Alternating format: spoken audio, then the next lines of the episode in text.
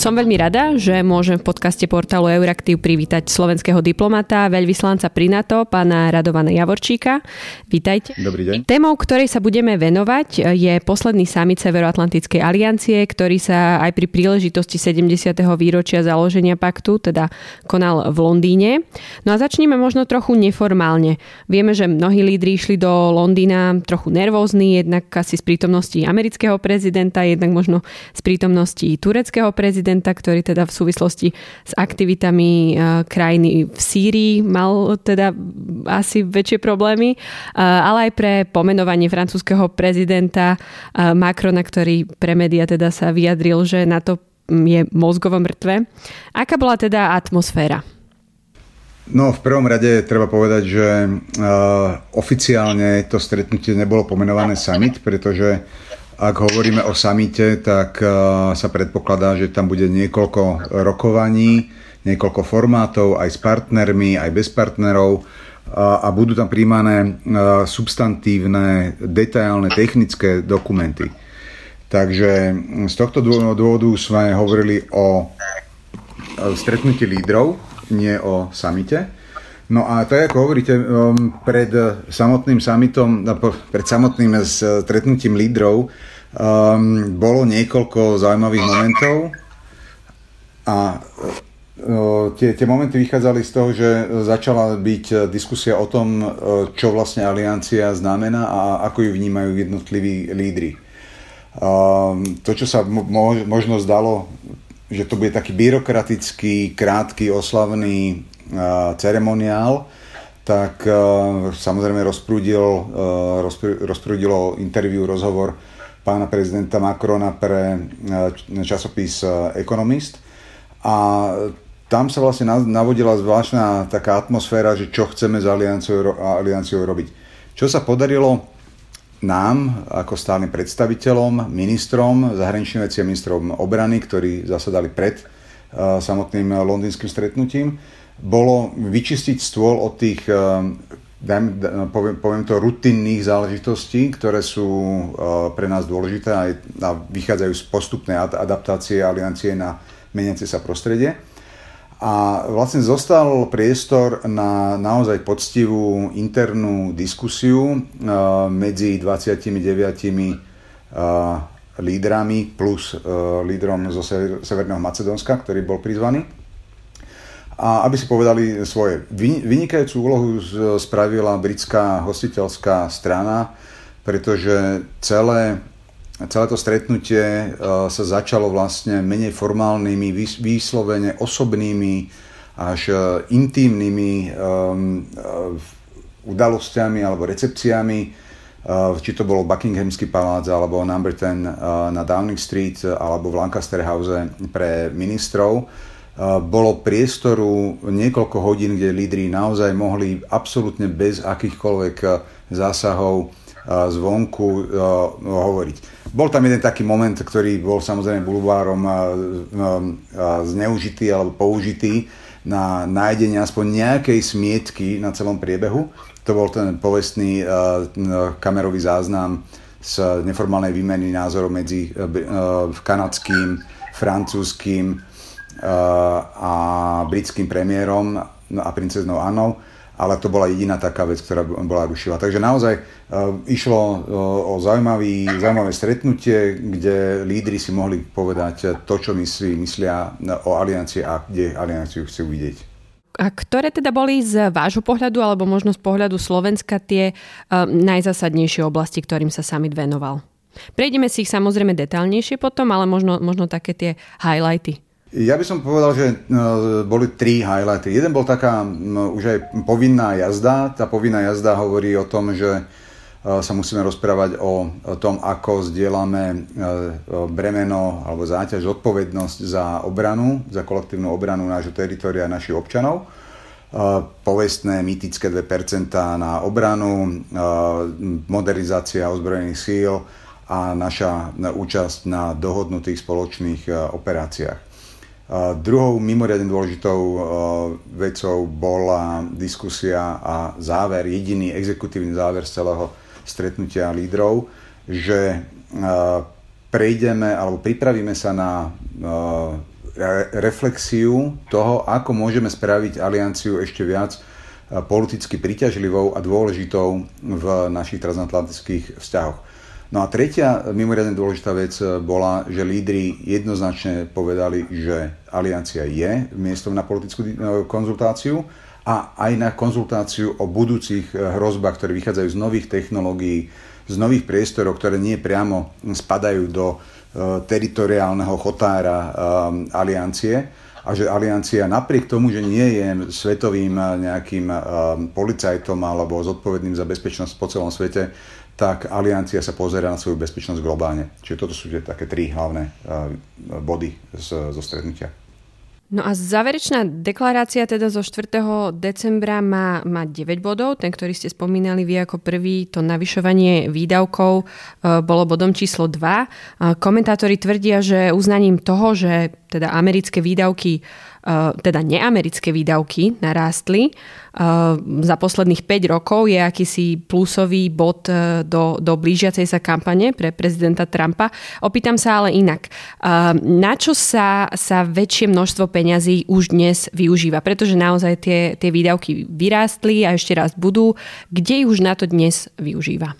V prvom rade ja by som mm, rád povedal to, že to, že európske alebo nie US, nie americkí spojenci vynakladajú viac na obranu, je vynikajúca správa nie pre Donalda Trumpa, ale pre všetkých nás, ktorí e, konečne po mnohých rokoch, e, kedy sme objektívne zanedbávali našu obranu, že konečne začíname do nej investovať. A nie do veci, ktoré sú veci minulosti, ale do budúcnosti, do, moderných, do modernej techniky, do výcviku a do technológií, ktoré sú pre budúcnosť. Čiže, čiže to je e, prvá vec. Uh, tie peniaze, ktoré uh, sú akoby navyše, ale tam ja stále hovorím, to nie sú navyše, to sú peniaze, ktoré mali do celého systému obrany prúdiť už mnoho rokov a v prípade Slovenska ten záväzok vynakladať 2% na obranu máme od roku 2004 tak e, idú presne na veci, e, ktoré sú nedostatkové, to znamená, ktoré nám chýbajú. A pre nás, Európanov, je to ešte o to zaujímavejšie, že e, máme ambíciu prevziať viac zodpovednosti za obranu teritoria európskeho a európskeho kontinentu, ale objektívne vieme, že my tie prostriedky vojenské aj nevojenské proste nemáme bola veľmi zaujímavá uh, štúdia uh, think tanku IISS, to je londýnsky think tank, ktorý uh, vyčíslil, že ak by momentálne, tak ako sa rozprávame, USA odišli z kontinentu, stiahli sa kompletne, tak dostať sa na tú úroveň obrany schopností, akú máme teraz, by Európanom trvalo 20 rokov a, a vyžadovalo by sa to, vyžadovalo by sa to vyše 300 miliárd eur investícií. Čiže tu hovoríme o, o, o investíciách, ktoré Európania, ak chcú zohrávať e, nejakú úlohu v, nielen na svojom kontinente, ale uchovávať si aj schopnosť e, brániť svoje e, záujmy mimo, mimo svojho teritoria, vo, vo svojej periférii, tak to proste musíme do toho dávať. Samozrejme, z pohľadu Slovenska ide hlavne, tie najväčšie peniaze idú na nákup modernej techniky, aby sme sa zbavili starej sovietskej alebo ruskej ale hlavne ide aj o peniaze, ktoré vyslovene dáme na vedu výskum pre budúce technológie. A tam už kráčame na tenšom lade, pretože to nie je len zodpovednosť rezortov obrany, aby um, sponzorovali alebo um, financovali uh, vedu výskum, nové technológie, nové komunikačné siete a tak ďalej. Um, aj v súvislosti s tým, čo hovoríte, je aj, je aj teda dohoda o nukleárnych zbraniach. Samozrejme, bol to aj bod e, tej záverečnej deklarácie e, o teda e, nukleárnych zbraniach a, raket, a raketách stredného doletu.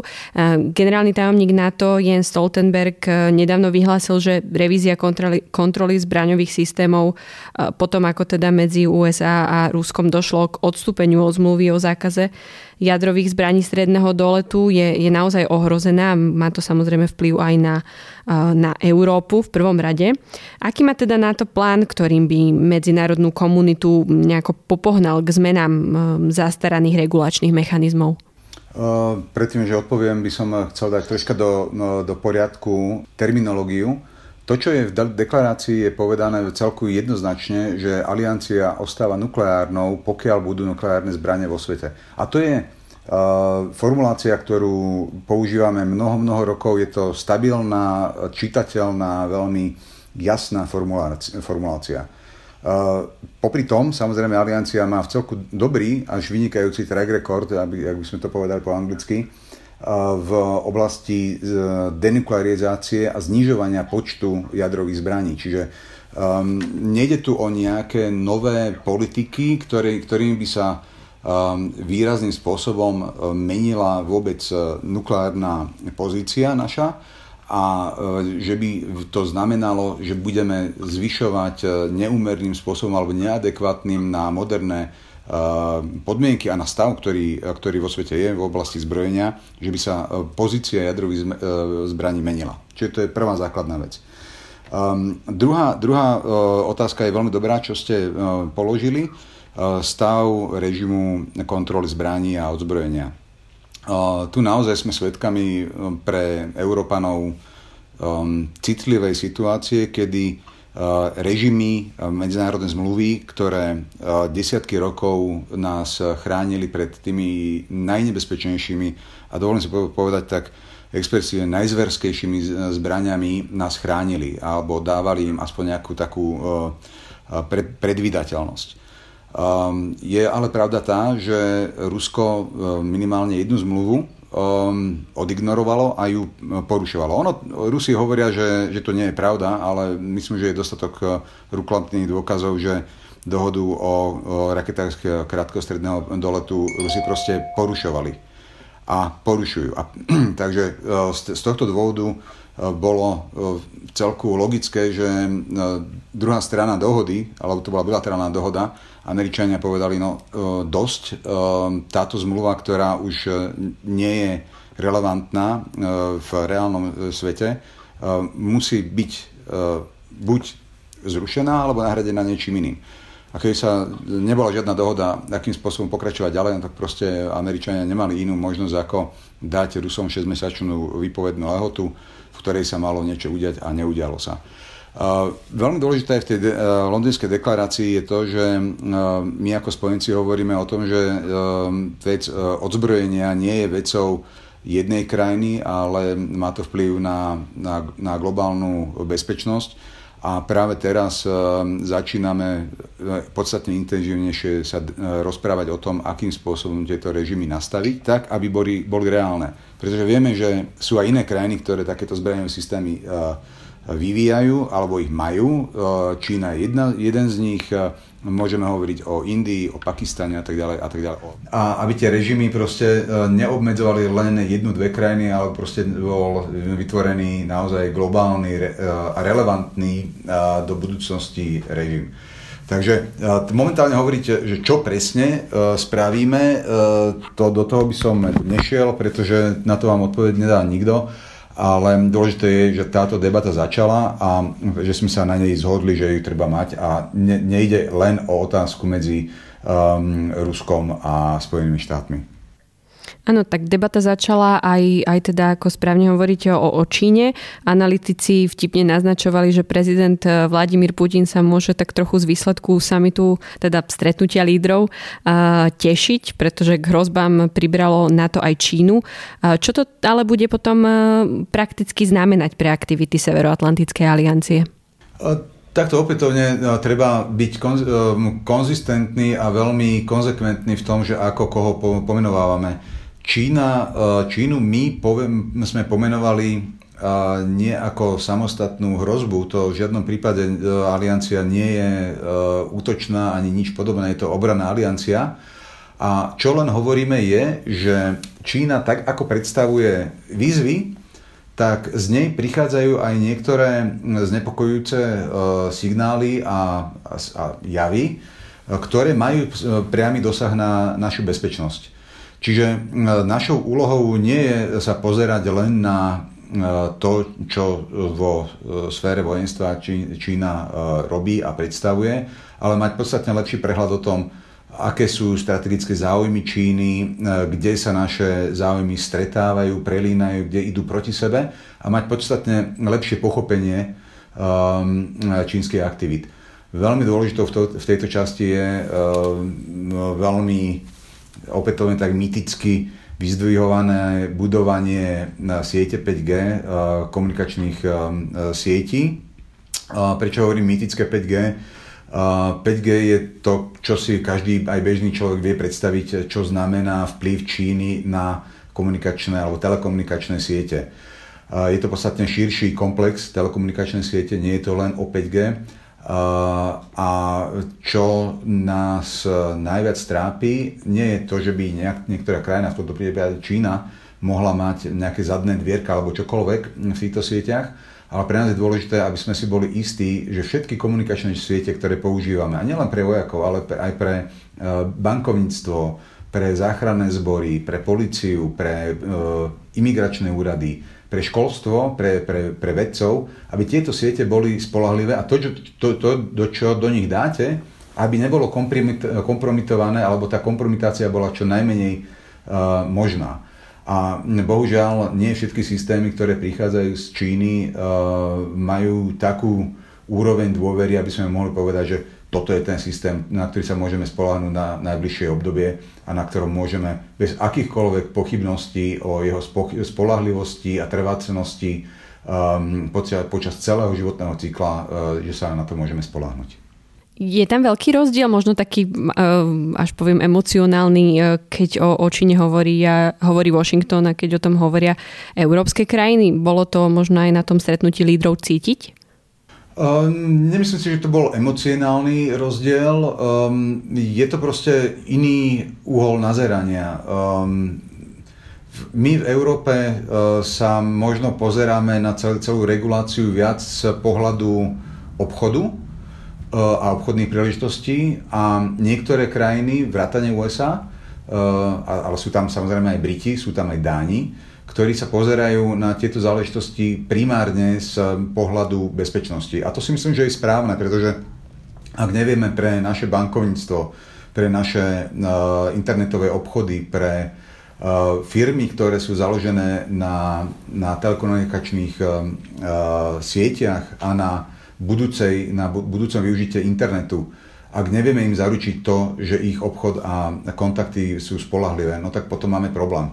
A e, vrcholom samozrejme by bolo to, keď by sme nevedeli zabezpečiť to, že naše záchranné zbory sa nedostanú tam, kam sa potrebujú dostať, pretože tie systémy e, buď budú kompromitované, alebo zlyhajú, či už kvalit, ďaká kvalite alebo nekvalite, alebo že proste do nich niekto z nejakého hociakého dôvodu e, vstúpi a tie siete proste znefunkční. znefunkční.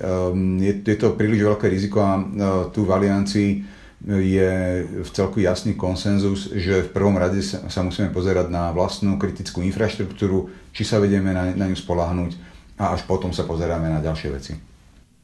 Vrátim sa ešte k Rusku. Spomínali sme uznanie ruskej agresie, na ktorú aliancia už dlhšie reaguje, eh, hlavne posilňovaním teda svojho východného krídla. Existujú už plány toho, ako budú ďalšie aktivity na východnej hranici na to prebiehať? Eh, opätovne by som možno nešiel až eh, do takých detailov, čo v dlhšej budúcnosti budeme robiť alebo čo nebudeme robiť. Eh, tak ako Napoleon hovoril, situácia na boisku sa mení každou hodinou. Ale treba si zobrať a poctivo prečítať tú londýnsku deklaráciu a Rusko sa tam nevyskytuje len na jednom mieste. A je jednoznačne povedané, že ruské agresívne aktivity sú e, hrozbou pre euroatlantickú e, bezpečnosť. Um, to znamená, že čokoľvek robíme v aliancii, uh, tak sa pozeráme na to, aký vplyv to má, vplyv to má, má na nás.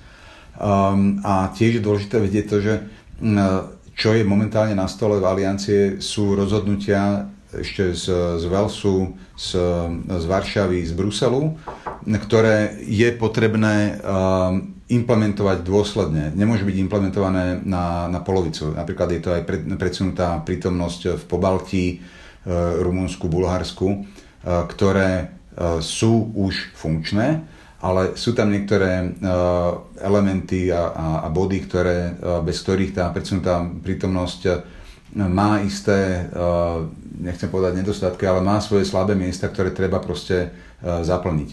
Takisto naša spolupráca alebo schopnosť analyzovať toho, toho čo sa deje v, Čiernom mori alebo v Stredozónnom mori, tak to sú všetko veci, ktoré postupne skúmame a kde sa snažíme nájsť správnu odpoveď kombináciou posilňovania vlastnej obrany, posilňovaním spolupráce s partnermi, ktorí sú ochotní a schopní s nami spolupracovať a precvičovať scenáre, ktoré si vieme predstaviť, že by v týchto oblastiach mohli byť. Takže v prvom rade je to o implementácii toho, čo sme sa už dohodli a postupným e, analyzovaním ruských krokov, ktoré, ktoré vidíme okolo nás. V súvislosti s východným krídlom sa spomínalo a ešte stále sa spomína aj Turecko, možno tak trochu nečakane. Najmä v tureckých médiách sa teda objavili informácie aj v tomto týždni, že Ankara žiada, aby sa do obranného plánu vedľa zámeru o posilnení vojakov v Pobaltí e, pridal aj plán pre Turecko. Teda vysvetlím len, že ten súvisí najmä s tým, aby spojenci uznali kurdské milície zo severu Sýrie, milície YPG, s ktorými napríklad Američania alebo Francúzi donedávna spolupracovali za teroristickú organizáciu. Aký dojem tieto vyjadrenia Turkov, ktoré sa opakujú, teda aj po skončení stretnutia, um, sa vyvolávajú medzi spojencami? V prvom rade treba povedať jednu vec, že tak ako každý spojenec má svoje obranné plány a je to tá naj, jedna z najintimnejších vecí, ktoré daná krajina má a sú preto spravodlivým spôsobom aj, jak hovoríme, v režimovom stave, v istej úrovni utajenia tak aj Aliancia, keďže je to politicko-vojenská organizácia kolektívnej obrany, má obranné plány pre svoje teritorium. Ale hovoriť o konkrétnostiach by nebolo moc e, múdre ani vhodné. E, čo sa týka tých šumov okolo Turecka alebo vyhlásení a, a, a citácií e, v poslednej dobe hlavne tureckých predstaviteľov, tam treba tiež jasne povedať, že Aliancia všetky plány, ktoré mala schváliť, schválené má. A, a ďalej o tom netreba vôbec e, diskutovať. Samozrejme, Turecko má svoj pohľad na, na uh, konkrétne teroristické organizácie alebo na, na konkrétne uh, skupiny, či vojenské, polovojenské, civilné, necivilné a je len na tom, že či e, nájdeme spoločný jazyk, ako tieto skupiny pomenovať a e, či, e, alebo, alebo nepomenovať. Ku konkrétnym kurdským skupinám si nemyslím, že je dobré viesť takúto verejnú diskusiu, pretože naozaj ide o veľmi citlivú internú diskusiu, kde s Tureckom máme veľmi, veľmi otvorenú debatu. Ale opätovne, aliancia nie je o tom, že si verejne dávame odkazy, ale e, viac alebo menej pokojne v príslušných miestnostiach e, sedíme 29 e, spolu s generálnym tajomníkom a tam si veci vydiskutovávame. A môžem vám zaručiť, že tieto diskusie pokračujú, budú pokračovať aj po novom roku a vždy na to nájdeme nejakú správnu odpoveď, tak aby sme sa až neblokovali a ne, nemohli E, po prípade schváliť obrané plány. Ale platí to, čo som povedal, tie obrané plány, čo mali byť schválené, schválené sú a tam e, nie je žiadnych pochyb ani zo strany Turecka. Tak sa ešte opýtam trošku inak v tomto. E, ak samozrejme bol schválený možno ten najdôležitejší bod, na ktorý sa čakalo v tej dohode a to bolo potvrdenie dôležitosti a uznanie povinností, ktoré teda vyplývajú z častokrát spomínaného článku 5 Washingtonskej zmluvy. No a v súvislosti napríklad práve s Tureckom e, vyvstáva otázka, čo by sa dialo v prípade, že by Turecko čelilo útoku napríklad od vojsk sírskeho prezidenta Bašara al-Assada. Sú spojenci vôbec naklonení takej predstave, že by Ankara e, pre jej iniciatívy v Sýrii e, prišli naozaj spojenci na pomoc? Uh, toto sú veľmi zaujímavé otázky, ktoré ale skôr patria do uh, sveta uh, think tankov alebo niečoho podobného čo 29 spojencov veľmi jasne deklarovalo a deklarovalo to hneď v prvom, v prvom článku Londýnskej deklarácie, že sme hlboko, opakujeme hlboko a, a poctivo svoj záväzok obsiahnutý v článku 5 a ten hovorí o tom, že útok proti ktorémukoľvek jednotlivému spojencovi bude považovaný za útok proti všetkým. Tam je, otázka, tam je odpoveď na vašu otázku. Aliancia má ešte aj e, jednu dôležitú vec, že um, ak prichádza k otázke um, invokácie článku 5, čo sa stalo zatiaľ len raz, um, musí byť na to konsenzus. A žiadna krajina um, nebude žiadať o invokovanie ktoréhokoľvek článku uh, Washingtonskej zmluvy bez toho, aby si nebola istá, že čo sa deje, čo sa nedieje. A samozrejme, každá situácia je iná, je, je špecifická a hovorí teraz, že či uh, strelba niekde alebo spôsob um, útoku na ktoréhokoľvek spojenca, či vyvolá alebo nevyvolá článok 5, uh, je, je vysoko teoretická, vždy musíme hovoriť o, o, o konkrétnej záležitosti. Ale ani, my, ani prezident Macron nespochybnil to, že Francúzsko, ak by, bolo, eh, ak by bola situácia, eh, ktorá bude vyhodnotená ako článok číslo 5, neprišlo na pomoc ktorémukoľvek ďalšiemu spojencovi. Nepovedal to ani eh, pán prezident Trump. Všetci hovoríme, ak je napadnutý jeden, tak je to ako keby boli napadnutí všetci. Ďakujem veľmi pekne. Myslím, že sme prebrali e, takmer celú tú dohodu a, a detálne aj čo sa teda udialo na samite, na stretnutí lídrov, ako ste správne poznamenali. Ešte raz veľmi pekne ďakujeme, pozdravujeme do Bruselu. Ďakujem vám, príjemný víkend. Projekt je podporený divíziou verejnej diplomácie NATO. Ďalšie naše podcasty nájdete na stránke www.euraktiv.sk lomka podcasty, v dennom newsletteri nášho portálu, alebo si ich môžete vypočuť vo vašich podcastových aplikáciách. Ak sa vám náš podcast páčil, zdieľajte ho s priateľmi a nezabudnite nás ohodnotiť. Na tomto dieli spolupracovali Štefan Bako, Adam Bajla a Lucia Jar.